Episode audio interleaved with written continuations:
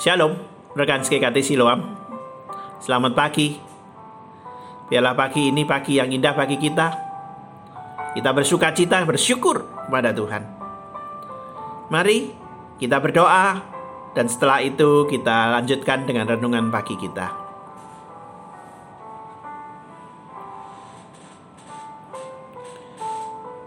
Yehezkiel sepuluh ayat delapan belas dan sebelas ayat dua puluh tiga. Lalu kemuliaan Tuhan pergi dari ambang pintu bait suci dan hinggap di atas kerub-kerub.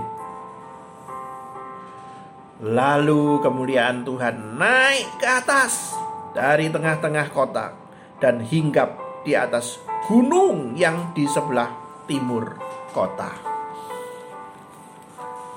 Umat Allah sudah berpaling ke berbagai bentuk penyembahan berhala, sehingga Tuhan tidak sudi lagi tinggal di tengah-tengah mereka. Dalam sebuah penglihatan,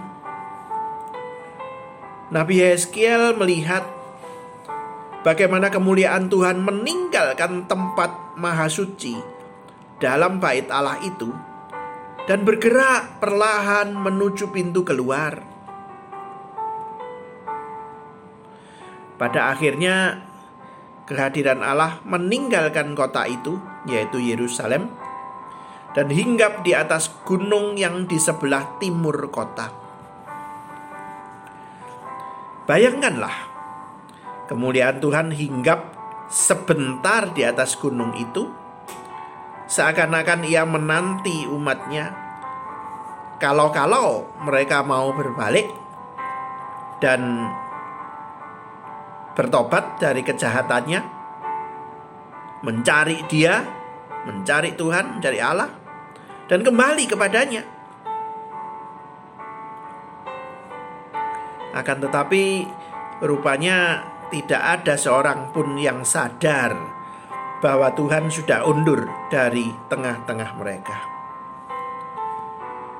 Tanpa mereka sadari, mereka sudah kehilangan sesuatu yang paling berharga, yaitu kehadiran Tuhan. Mereka tidak dapat lagi berkata, "Oh, di hadapanmu ada sukacita yang berlimpah-limpah. Di tangan kananmu ada nikmat senantiasa," seperti Mazmur enam belas ayat sebelas. Tidak bisa. Simpson juga pernah mengalami keadaan yang serupa.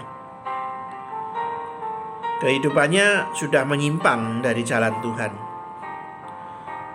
tetapi ia seakan-akan tidak mengetahui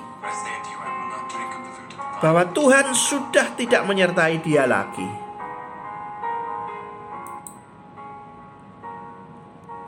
Ia berkata, "Seperti yang sudah-sudah, aku akan bebas dan akan meronta lepas."